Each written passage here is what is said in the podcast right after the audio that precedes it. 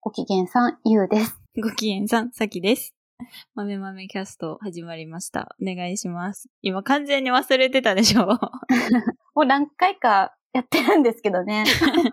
これまでの聞きました自分で。聞いた。まあ、編集してる時とかね、あの、ダウンロードした直後そとう、か。ちょこちょこね。うん、聞いてる聞くんですけ。どさすがに自分の声聞くのに慣れてきたけど、もうやっぱ最初は、こんな声なのから始まって、ああ、もう聞くに耐えないって感じだったけど、さすがに慣れてきた。ちょっと恥ずかしかったりしますよね。あれ、こんな声高かったっけみたいな。うん。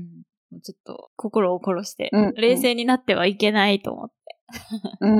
やっております。あと、口癖もすごく気になる。あー、気になる。なんかってよく言っなてる。なんかもうすごいめっちゃ言ってるし。 文末になんとかさ、なんとかさって言いまくってるし。あー気にしたら負そうけなんで、ちょっとだけね、自分のとこだけ気にして、もう嫌にならない程度にやっていき ましょう。そう客観的にこうやって聞けるのはいいかもしれない。なんか、あなんかでまた言っちゃってるけど、あ塾講師してた時とか、口癖とかが多いと、子供たちそれに気を取られて、あーあの、うまく話が進まなかったりするので、同じ言葉繰り返しとかも極力避けてたんですよ。してたわ、あの、高校生とか中学生とかもね、そんな年齢になって何してんだって感じだけど、先生の口癖とか数えてたもん。なんかそう、せ正の字とかで書いてたり正の字するでし ょ。 書いてた。はい、今日50分で21回言い ました。やってました。いやそういう生徒がいるんですごく気をつけてたんです けど、やって たわ。でも改めてこう、そういう、あの、教団に立つというか、教える立場から離れると、気にしてないから、やっぱり言ってるんですよね。うん何回も同じこと。わかる。面白かった。話してる内容も結構、あの、改めて聞くと、きあ、ちょっと偉そうやなとか、あ自分、わがわがみたいなところ、まあ、二人の会話 なんわで、がわが自分の話してるのは別、そんなに変なことじゃないと思うんですけど、あ。 いいんだよ、わがわがで。もう、いやもうそこ冷静になっちゃうと面白くなくなっちゃうからね、そこね、まあまあまあそうですかバねランスが。うん。 そうそそういや。そうなんですよね。まあ、その中でも聞き返してて、ちょっと、うんその、さきさんが F1 好きやっていう話してたじゃないですか。 した。サブスクの話多で。分最初ぐらいだよね。うん。そうかなあ、そうそうそうそう。でもなんかあの、 愛があの、溢れすぎて、ちょっと改めて話させてって言ってたから、ちょいっいと改めてんですか聞こうかなと思ってるんですけど。いいんですかいや、まあ言ってそんなね、そんな喋ることないし、もう私なんて本当に本当に新米の、新米ファンなの で、本当、あの、ベテランの何十年も見ている方がたくさんいるので、おこがましいんですが、うんうん。じ ゃあ、せっかくなんで、 今日はちょっと F1 の話をしたはいい。かな。ね。本当に私も見始めたのが、えっと、いつだ去年か。2021シーズンから見てて、しかもそれも、えっと、第1戦からじゃなくて3戦ぐらいから見始めたんですよ、待って待って。って。うん。第一戦って何あ、OK。えっとね、 えっと、F1 のイメージってどんな感じえっ、と、車高の低い車うん。が、うんうん。すごいスピードでビュンビュン。うんううんん。うん。ううん。ん。で、走り抜ける。正しい。正 解。大正解です。あの、F1 ってフォーミュラ1っていう名前なんですけど、へえ、知らなかった。フォーミュラって何かっていうと、あの、フォーミュラカーって言って、うんうえっん。と、まあ、フォーミュラって企画みたいな意味だけど、そのルーうんルルール的な意味、うんうんで、そのタイヤが剥き出しのレース専用のうん車両の企画、それをフォーミュラってへ言えっ。ていて、それに沿って開発されたフォーミュラカーっていうものがあって、それでレースをするのがフォーミュラカーのレース。でうん1とついてるからには、フォーミュラ2とかっていうのもあったりして、あ、それは一軍二軍みたいなことそうそうそう、J1、J2 みたいな、J リーグみたいな感じで、うんそう、F、F2 っていうのもあったりするんだけど、そこは結構若手の選手とか、えーうんう F1 んに将来的に行きたいな、みたいな人が走ってたりするへえ。んですよ。で、さっきその 第3戦って言ってたのは、あうんの、1年間のシーズンで、だいたい7月とかに始まって、うん。えっと12月ぐらいまで、いろんなところでレースを20何戦か、毎年してるのね。じゃあ、今年ももう、今収録してるのが、始まってて、そうですねそう4月なんでそう4月の真ん中辺ぐらいだから、もんうすでに3レース終わって、今週お休みだけど、来週はまたヨーロッパに戻ってレースをするっていう感じ。ああ、じゃあその F1 は、えー、どこか場所を決めて、1期はここ、うん2期はここ、みたいな感じでそうそう。動いていくってことそう、そうなの。例えば、うん2022年だと、うん。もともと23レースやる予定だったんだけど、今22レースになってて、というのは、ロシアがキャンセルになっちゃったから、ああ。いろいろあって。そう。うんうんで、22箇所のサーキットで、まうんあ、。サーキットって言っても、街中でやるところもあるんだけど、へえ。レースをやる場所が22箇所あって、で、国としては、うんうん。えっとね、アメリカが2箇所、イタリアが2箇所で、それ以外は1カ国、1箇所ずつなので、20カ国うんうでん。開催するという、結構いろんなところをね、点々と回ってるんだよね。へえ。で、それが金土日で、金曜日と土曜日の最初は、うんえっ、と、練習うんうん。初めてだったりするから、そのコース使うのが。うんうんうん。で、今年のマシンで、えっと、そのレースを走る前に練習をして、うん。まあ、どんな風に車が動くかみたいなデータを取って、うん。大体のレースは土曜日の練習が終わった後に、えクオリファイって言って、予選みたいなのがあって、へえ。何をするるかっていうと、何分って時間が決まってる間で、みんなそれぞれ走って、うん。で、一周のタイムが一番早かった人から次の日の日曜日の本戦で一番前からスタートできるの。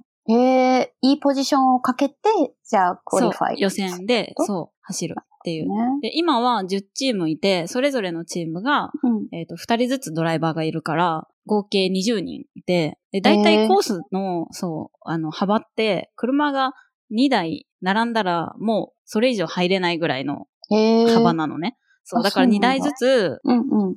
2×10 の形で、最初うあの、日曜日の本戦スタートするから、だからう、んうんグリッドって言うんだけど、前の方のその順番でスタートすることめちゃくちゃ大事なの。そうですよね。そう。あの、1台分抜くのにすごい大変だから、うん。うん。いかに前でスタートするかっていうのすごく大事で、で、一番前のポポジションのことをポールポジションって言うんだけど、うんうんそへのーポールを取ることが、もう優勝するためにはすごく大事。クオリファイの順番はどうやって決まるんですかクオリファイは、 ちゃんとまたややこしいルールの話が続いてしまってあれなんだけど、うんうん。あの、クオリファイも3段階あって、うん、で、20代で走ると、結構やっぱり、その、なんていうのかな。みんながコースに出てると混雑しちゃって、スピード出せなかったりするから、うんうん。だんだん絞られていくのね。うんで、最初20代で走るんだけど、うん決められてる時間の中で、うんタイムを出して、で、20代タイム順に並べた時に、下から5台はう、ん最初のクオリファイの1っていうセッション、うん予選の1でうん。脱落するのね。最初5に。え、あ、クオリファイから脱落するってことそうそう本戦には参加できるけど、もう後ろ決定ですってことですよね。そうです。うん。あの、予選が3ラウンドあって、うんうん。あ、徐々に精鋭たちになっていくってことそうなんです。予選へー1ラウンドで5台、2ラウンドで5台脱落して、最後は3ラウンド目は残った10台でうん、うん。競うの。う。へえ。そその並び方はう。あ、並びというかね、えーピットレーンって言って、その、タイヤを交換したりするレーンが、レースの、あーまこうなんか脇道にそれて、こう車があるんだけど、溜まってて、人たちがわさわさわさって出てきて、そうなんか、そそこ。うなんかネジを、わかんないけど、うんこうんう、きつくしたりとかするとこですよね。そうそうそう。で、そこから、あの、1とか2とかの予選のラウンド内だったら、あの、いつ誰が出てってもよくて、何回挑戦してもいいの。あ、じゃあ最短のタイムを採用してもらえるってことそそうう、そういうことです。なるほど、理解しました。そうなんですよ。っていう、その金土日3日間で、だいたいもうワンセット、あの、い1個のレースっていう感じで、それを今年は、は22、2回やる。それ、えっと、い、いワンセット金土日で一期って言うんですか1グランプリかな。うーん。モナコとか聞いたことある気がモする。ナコはもう、そう、多分一番有名だと思あ、ですよね。私が聞いたことあるぐらいだから。う。うん。うん、うん。まあ私もそんなに知らないんだけど、あの、カーレースで多分、うんあの、三大タイトルって言われてるうちの、フォーミュラ1ではモナコが一つ。うん、うん。で、あとは多分ね、F1 じゃないところのレース。あー F1 以外にもあるんだ。なんだろう、レーシングカーのレースって、こういろいろあって、例えば、アメリカだとナスカーっていうやつが結構人気があるんだけど、あとうはんインディーカーとか、それはまた規格が違うの、車の。うん、ルールが違うんだよね。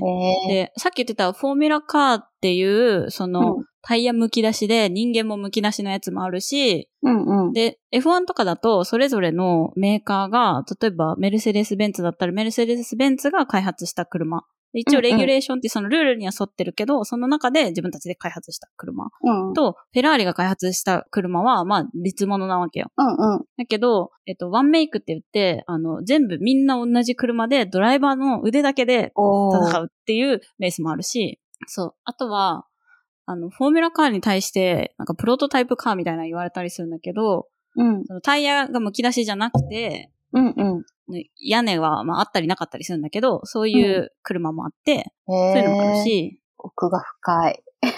あとは、ラリーっていう、なんかもっとオフロードとかを走っていく。パリ・ダカール・ラリーとか聞いたことないなんか砂漠の中をすごい、あ、そうそうそう。あの、過酷な状況で走っていくようなレースとか聞いたことある。 Yes, そういうの yes なんか24時間耐久レースとか、うんうんうんそういう、もっと、なんか、いかつタいイプが感じ全く違の。う。うんうん、うん。そうそうそう。うん、そういうレースもある。へえ、なるほど。そうなんですよ。まあ、その中でも今は F1 が、うーん、まあ、他のレースにそんなに私も詳しいわけじゃないんだけど、うんうんもともとね、ネットフリックスのドキュメンタリーで面白いってなって、うそう見始めたから、なんかあんまり横に広がってってないんだけど、うんうん。一応 F1 は、まあその中で言うと多分、えっ、と、割と、まあ一番ぐらい速いものの中の一つで、で、あスピードがピュンスピードがってことうんうんうん。でただ、まあ実際には、その、うん速くなりすぎないように、そのルールが決められてったりするから、というのは危険だからね、めちゃくちゃ。うんうんうん。で速さ追求しすぎると、もう本当にすぐに人が死んでしまうので、なんか危ないから、そこは守った上で、あの、で、例えば予算とかもキャップが決まってたりして、開発予算が。確かに資だから金力ね、お金の殴り合いみたいになってきますもん ね。まあ、キャップがあってもそうなっちゃってる面はあるんだけど、まあでまあまあもまあ一応なんかそういうルールの中でやりましょうねっていうので、まあうん。一番早いものの中の一つぐらいの感じだし、へえまああとは結構危険な部類ではあるか。いやー、うん、剥き出しって言ってましたもんね、人も。うん、そうそう。まあ、ラリーとかだとさ、やっぱり屋根ついてるオフロードの車だから、まあバンバンなるけど、ひっくり返ったりするけど、それでなんか、まあ、それでも、うん、投げ出されたりとかは少ないですもんね。うんうん、ね、そうっていう種類のレース。あと多分ね、結構これ特殊、特殊というか面白いなって思うのは、さっき言ってた22レースあって、20カ国そんなぐるぐる回ってるのって、他のレースは多分あんまりなくて、というのは、あの、アメリカ国内で転戦してるとか、うんうん。日本を含め、まあ、周辺の国でやってるとか、ヨーロッパの中だけでやってるとかっていうのはあるんだけど、うん、世界を回ってるって結構他のレースにはない特徴なんじゃないかなと思っている。これ、ちょっと違うよっていう人はぜひ教えてほしいな。 それぞれの国でのなんていうか、特徴、景色が見れたりとかってことあ、あるある。そういうのもあるし、あの、ファンの人の感じとかも結構違う。へえ。中東の国で何回かレースしたりするんだけど、その、んなんていうのかな。こう、白い装束の男性が、うんうんうん。王族みたいな感じの人が来てたりとか、ああ。あとは、まあ盛り上がるのは、そのドライバーの、あの、うん地元の出国身そのうそう。うんうん今、日本人のドライバーも一人、角田選手っていうのがいるんだけど、うんうん。去年からデビューしてるけど、去年は、うんあの日本でのレースできなかったんだけど、コロナで。ああ今。年は多分、鈴鹿でやるから、おお、今のところね、多分やる予定になってて、そういうのはねあ、やっぱりそうなんだ盛り上がるだろうなと思いや、そうでしょうね。う。行きたいもんね、鈴鹿。三重三重、うん。ういや、ほん当とさ、なんで名古屋にいる時に行かなかったかなって思うよね。思うん ですよ、私は。本当に惜しいことした。いや、名古屋からでも京都からでも全然行ける距離だったのに、 うんなぜうんもっと早く出会わなかったんだって感じだけど、 まあ、しょうがない。チケットとかって結構簡単に取れるんですかその取りづらいのかなあ、お金出せば多分取れるお金出せ。ばそれもね、ううんん。多分、あの、金曜日から金土日で行くチケットと、その、うんうん日曜日の本線だけ行くチケットとかでそういう値あ段ーが違ったり、あと多へー分、あの、客席どこの席かとか、あレース終わった後の表彰台の近くまで行けるチケットかとか、そういうのでいろいろランクがあったり。あ、スタート地点とかの、あの、フィニッシュの地点とかのうんうん。チケットはすごい高そ深いそういうわけでもないあとは必ずどのレースのところでもなんか VIP 席みたいなのがある。う。あの、 ガラ、ガラスの、うんあ。れですかあの、ここからそうにそうそう。全部が見れます、みたいな。そうそうそう。へ絶対え空調も効いてんだろうな、みたういんうな。んうんなんか飲み物も出てるのかな、みたいな 席。へえなるほどね。そうなんですよ。で、何が面白いのかなってそう、ちょっと考えたんだけど、あ、そう、それが聞きたかった。そう。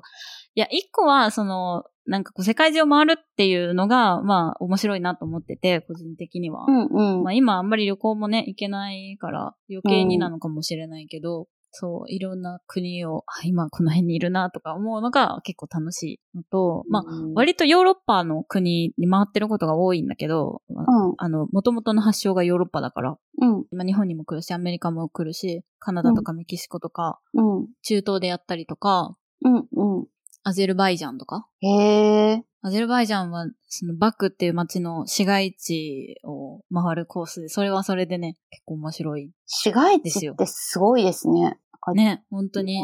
市街地レースって、バクっていうアゼルバイジャンとボナコと、うん、シンガポールもかな、ール。へえ。やっぱなんか全然雰囲気が違うよね。うん、うん。あと、なんとですね、2023年、来年は、あの、ラスベガスで市街地レースやることが決定しまして、イェイへえ。こ行れくんマですジかで行きたい。行きたいおーそうまだ日程ね、あの、何月っていうのしか決まってないから、ねチケットとかまだまだ全然先だと思うんだけど、いや、行きたいと思って。 へえ、楽しみですね。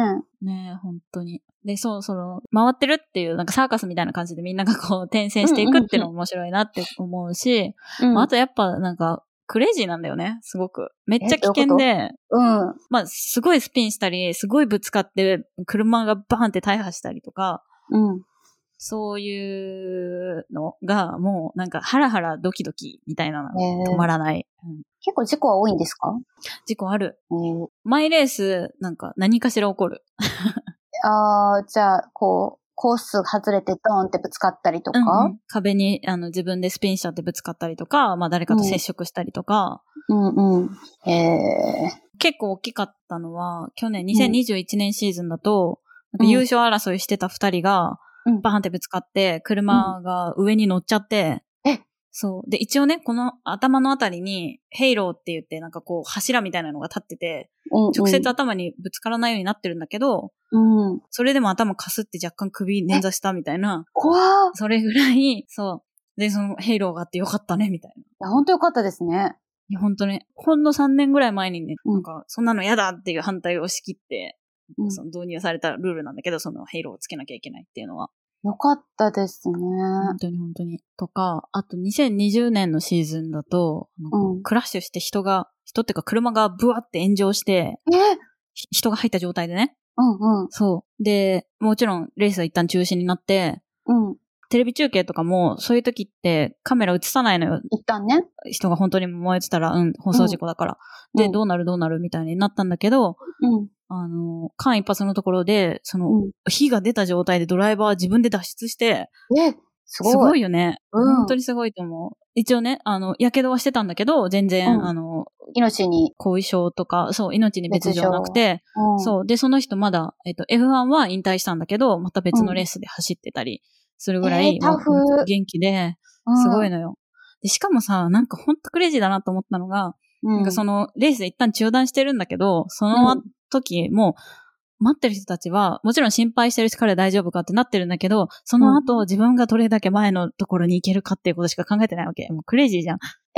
それは再開されるんですかその、一旦中断されたレースは。うん。大抵の場合は。どういう感じで再開されるのその時、止まった位置で、はい、じゃあ、みたいな、仕切り直しで、みたいになるのあ大うん体、中断とか、その事故があった時って、イエローフラッグとレッドフラッグっていうのが、まああって、うんうん。レッドフラッグの時はもう一回、あの、ピットレーンとか入って、あの、メンテナンスのところね。そう、メンテナンスのところのレーンにみんな一列になって、その時の順位で並んで、で、おー一周して、で、もう一回その最初のスタートの時の2222って並んでるところから、もう一回大体スタートするんだけど、うんうん。で、っていうのがもう本当に中断になった時、その、まあ、燃えたとか、うんうん。本当あ大と破すしごたとくか。大きい事故で、そうそう、うんあの、全部車一旦どけないとコース綺麗にならないみたいな時は、乗もっうレッちゃドっフラたッグ時。とかもレッドフラッグうん。うん。そう。で、イエローフラッグっていうのは、そこまでじゃないけど、ちょっと車ゆっくり走ってもらって、で、あの、コースの清掃とか、その間にしますよっていうのがああってあ、なんかぶつかって破片が散ったとか、そんな感じですかそね、うそうそう。そういう時はイエローフラッグで、でそのイエローとかレッドが、まあ、いつ起こ、出るかわかんないから、誰にも。うんうん。タイヤを変えたりしなきゃいけないんだけど、あの、各レースで1回は必ず。へえ。みんながゆっくり走ってる時にタイヤ変えれたらめっちゃラッキーとか、あ、そうですよね。差が開かないですもんね。そうそう、そういう戦略があったりするんだよね。うーん。うんで、まあ話戻すと、うん。そのレッドフラ ッグ、その車炎上した時は、レッドフラッグ出て、みんな待ってるんだけど、もうん。うん。う、えいつ再開するのみたいな感じで、もう、うんなんていう、次自分が燃えるかもしれないとか、そういうことは何も考えてないんだよね。乗ってる人たち。やまあちょっと考えてるのかもしれないけど、もうあまあ、それより、そう、早く、より前に、みたいな。へえ、クレイジー。いクレイジーでしょ誰もビビらないっていう。や、そうなんか燃えてるのとか見ちゃうと、なんか、こうね、明日は我が身じゃね、ない次けはど、自分かなって思うよね。いや、いやー思ってちょっと拾っちゃいそうやけど。全然なんですよ。1950年からうん多分 F1 始まってて、へえ、と70年ぐらいもうやってるんだけど、うん。全体で多分30人ぐらいはドライバーが、そのお客さんとかも含めて亡くなってるんだよね。え、へそえ、う。多分一番有名なのはアイルトン・セナ聞いたことあるかなはい。親世代だと思うね。多分94年とかだから、えなんか、その当時、あの、チャンピオンになったこともあって、チャンピオン争いをしていて、多分シューマッハ、ミハエル・シューマッハは知ってるかなうん、あるある聞いたことある。多分一番有名なドライバーの人、その人と、まあ、優勝争いしてるぐらいのすごいドライバーの人だったんだけど、そうんのアイルトン・セナっていう人が、うん。うん、亡くなったりとか、あ、それも大破してみたいな。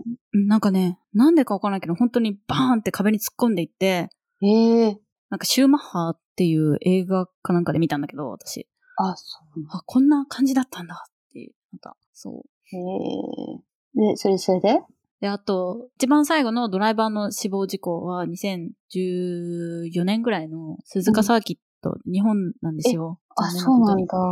そう。ね、もう怒らないといいんだけど。うん。まあ、とにかくそのクレイジーなわけ。クレイジーってでいうすのがね面。白い。へそえう。あとはね、まあ、20人人がいるんだけど、うんうん。 10チームのその、なんか関係性みたいなのが面白いんだよね。えー、え、どういうこと永遠のライバルとかがいたりするってあこ、とそう、いるいるいる。そういうライバル関係とかもあるし、なんかもうみんなさ、すごい人数が少ないからさ、こう、確執があったり、ここどこか仲がいいとかそういうのもいろいろある。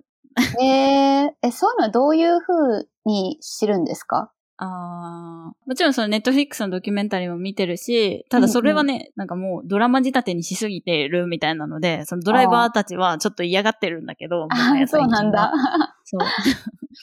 結構ね、あの、各チームが YouTube 上げてたりとかするの。あーなんかアイドルみたいですね。 うん、うん。こうやってプロスポーツとして、なんかファンを増やしていくんだなってすごい面白いんだけど、そういうのも見てて。あーなるほど。レースと、まあ、うん関連するようなことも、まあ、それは F1 の公式チャンネルが結構、ちゃんうとんうん YouTube 作って、レース前にこのコースこういう感じですよとか、うん。レース中の、例えばなんか無線の、なんか面白い会話とかをえー、 YouTube での一個ビデオにしてたりとか、うんそうそう。あとレースのハイライトとかも必ず上がってるし、うん。うんうん。っていうのはもう F1 の公式が結構頻繁にビデオ出してて、えーあとは各チームがドライバー同士のチャレンジみたいなのをうんやらせて、マイレースごとに。うん。この間フェラーリの二人は卵をスプーンに入れて、どっちが早く走れるかみた いな練習してたりとか。そう、スピンオフみたいな。あ、そうそうそうそう。今フェラーリ二人はすごい仲良しだから。チーム内での仲悪いってこともあり得るんですね。あるあるある、めちゃくちゃあるよ。どっちがエースみたいなのがあったりするんですかね、うんそのチームの中でもあるんだ。ある。やっぱなんかおじさんの、もともと強かったドライバーと若手みたいなので、若手が、俺の方が、みたいなので、こあーう、確執があったりとか、あと、チームオーダーって言って、その、例えば順番が、あの、同じチームの人が前後みたいになって走ってる時うんうん。って、後ろの人の方が、チーム的に優先するみたいな時は、あの、チームの命令として、もう、順位を譲ってくださいって言われちゃうんですね。こちらの方が優勝の確率があるとか、まあ、今後、なんかトータルの成績がとかっていうこと。そうなんです。あそう。まあ、そのチームオーダーにあ。うん。従わない人とかえもいるんだけ ど、そうするとまた揉めんのよ。うん、揉めそう、それは。それで、で二人でぶつかって、二人とも事故ってリタイアするとか、そういうのあるんですよね。ああ、じゃあ、その機械の、その技術力の戦いっていうのはもちろんあると思うんですけど、そういう人間ドラマみたいなのが背景にあるのが、うん結構面白かったりもするんですね。面白い。そうなんです。へえー、なるほど。これ結構頻繁に変わるんですかメンバーは。ドライバーうん、あ、そう そう、メンバー。なんかアイドルみたい な言い方。メンバー20は。人のメンバー は、大体、あの、人によるし、チームによるんだけど、まあ、うん2年とか3年ぐらいの契約をしてるかな、らるほど、なるほど。うん、その多分契約が切れるタイミングで、この人次どこ行くんだろうみたいな話とか、まあ、あと、成績がね、あんまり良くない人とかだと、まあ、変えられちゃうんじゃないか、みたいな感じで、今彼は頑張り時だ、みたいなことを言わあれあ、たりなるほど。すそるれは野球選手とかと一緒ですね。その、なんか、うん、そうかも移。籍するのかとか、年俸はどうなったのかみたいなのがね。そう、仲がいいチームは、やっぱり成績もね、良くなっていくし、揉めてるチームは潰し合いして、それもそれで面白いし、うん うんうん。そう、あとはなんかチームのドライバーだけじゃなくて、そのチーム CEO とか、チームのプリンシパルっていう偉い人とかも、うん、結構顔出ししたり、メディアに出てたりするから、へーそういう人もね、なんか有名人なんですよね。元ドライバーの人とか、うん、いるし。なんかプロレスであの会長とかが出てきたりすることあるじゃないですか。んうんうんうんなんかそんなイメージと近いかなって今思いました。そうかも、そうかも。うん、なるほすごいいいキャラの人とか、ど。うんうん。いたり。へえー、なるほでど、大体ね。強いのは、うんメルセデス・ベンツ、うんまあフェラーリ、うん。でレッドブルっていう、あの飲み物ね。そうそう、飲料のレッドブルがチーム持ってて、へえー。その3チームが1、2、3とか、まあ1位争いをずーっとしてる感じ。いやもうすごい去年のシーズンめちゃくちゃ面白かったんだけど、へえー、ルイス・ハミルトンって聞いたことありますかないです。ルイス・ハミルトンって今までのドライバーで本当に一番強いみたいな、絶対王者みたいな人がい、レジェンド超レジェンドの人がいて、。おーうんうん。で、その人が2020年のシーズンまでもう圧勝だったの。あ、もう一挙やったんですね。そへえー。う。で、ずっと勝ってて、うん5うん。連覇ぐらいしてたんじゃないかなそれで、強い。その人メルセデス・ベンツの人で、おーで、去年のシーズンは、なんかレッドブルがめっちゃ頑張って、うん。マックス・フェルスタッペンっていう、 うん。オランダ人のまあ若者、17歳から F1 乗ってるっていう、うん。 F1 のドライバーで登録してレース始めるときにはまだ自動車免許持っていなかったっていう。えどうやって練習したんって感じですよね。サーキットはさ、私有地だから走れるのよ。 あ、そっか。だから、あのー経験は、そのサーキットの中で積んでいけばいいってことなんですそうね。う。そうそうそう。だからそういうドライバーのライセンスは持ってたんだけど、あなんていうあ、のもちろん、ね。レーサーとしてのうんさいライセンスは、そのプロライセンス持ってたんだけど、うんうん車のライセンス持ってなくて、で、その人がいたせいで、その後からは、あの普通免許も必要ってルールが変わったらしいんだけど、えー、ルール変えるそう。っていうのもすごいすごいセンスでよねすね。うんで、そのマックス・フェルスタッペンっていうめっちゃ若者が、うん。うん。 37歳とか、まあ、ちょっとね、ピークはそろそろ過ぎたかな、もうそろそろねみたいな、うんうんうんその世代交代かなっていうルイス・ハミルトンと、もうバッチバチの戦いを1年間して、で、えっと、最終レースを残した状態で、うん。 20何戦終わった状態でよ、点数が一緒だったの。ドラマですね。ドラマでしょもう漫画でもそんなことないよ、みたいな感じになって、うんうんで、最終的に、しかも最終的に、えっとマックスが、あ、もう、勝てなさそう、みたいになったんだけど、最終レースね。うん。うん。そのタイミングでイエローフラッグが出まして、あの、で一旦掃除するやつですね。そう、一旦掃除するやつ。うで、んそこで、うん。あー、 まあ、最終的にもうマックスが最後の一周でピュンって抜いて、うん。勝ったのよ。初優勝。 すごい。そう。ああ、時代が変わるみたいないやー感じになったっていうのが昨シーズンでですよ。えーで今年さらにも面白い。で、今年さ、そのままマックスが行くのかなと、あの、うんレッドブルがね、勝つのかなと思ったら、うん。大幅に、あの、ルールが変わるということで、へえ。でね、ルールが変わると、うん。もう、車作り直しになるから、あ、そっか。そう。だから強かったチームのアドバンテージがなくなるんだよね。あーまあ、一からそう調。整して作って、何が、どこが強くなるのかわからない状態で今年はスタートしてるっていうことなんですね。そう、そうなんです。で、過去に大きくルールが変わったタイミングでも、なんかその、派遣を握ってたチームが入れ替わるみたいな感じになってて、2009へー年とか2014年とか。うんそううん。で、今年もそういう感じで、うん。去年までは優勝争い絡めてなかったフェラーリが、なんと、うん。トップみたいな。でへもー圧勝。すごいです、フェラーリ今年。ええなるほどね。で、フェラーリって、そう、もう歴史も長いし、うんうん。なんかもう熱狂的なファンで結構有名で、うん。面白いんだけど、ティフォシーっていうのはね、フェラーリの熱狂的なファンのことを、で、ティフォシーって、あなんだろうと思って調べたら、うんチフス患者のことなんだって。 もう熱でう浮かされててってこ そう、チフスにかかってるくらい 熱狂的なテとええィフォシーっていうらしい。ええなるほどね。面白いネーミングですね、こそう。そう、次はもう、イタリアのサーキットなんで、うんもう、フェラーリ、強くおなっ膝た元フェラーリが戻ってきたという、もう本当にめっちゃ盛り上がるスタンドが、うんうんあの真っ赤に染まるだろうなっていうう。なるほどね。レースですね。うん。楽しみですね。まあ、これ流してる時にはもう終わってる気がするけど、 うんどうなることやらです。いや、もう今年も本当に目が離せない。あちなみに私は、あの、レッドブルのセカンドドライバーのセルジオ・ペレスっていうメキシコ人ドライバーを推してます。 ああ、後ろから追い上げていく、でここ貪欲な感じのドライバーなんですね。うーん。あ、今、 見ました、顔。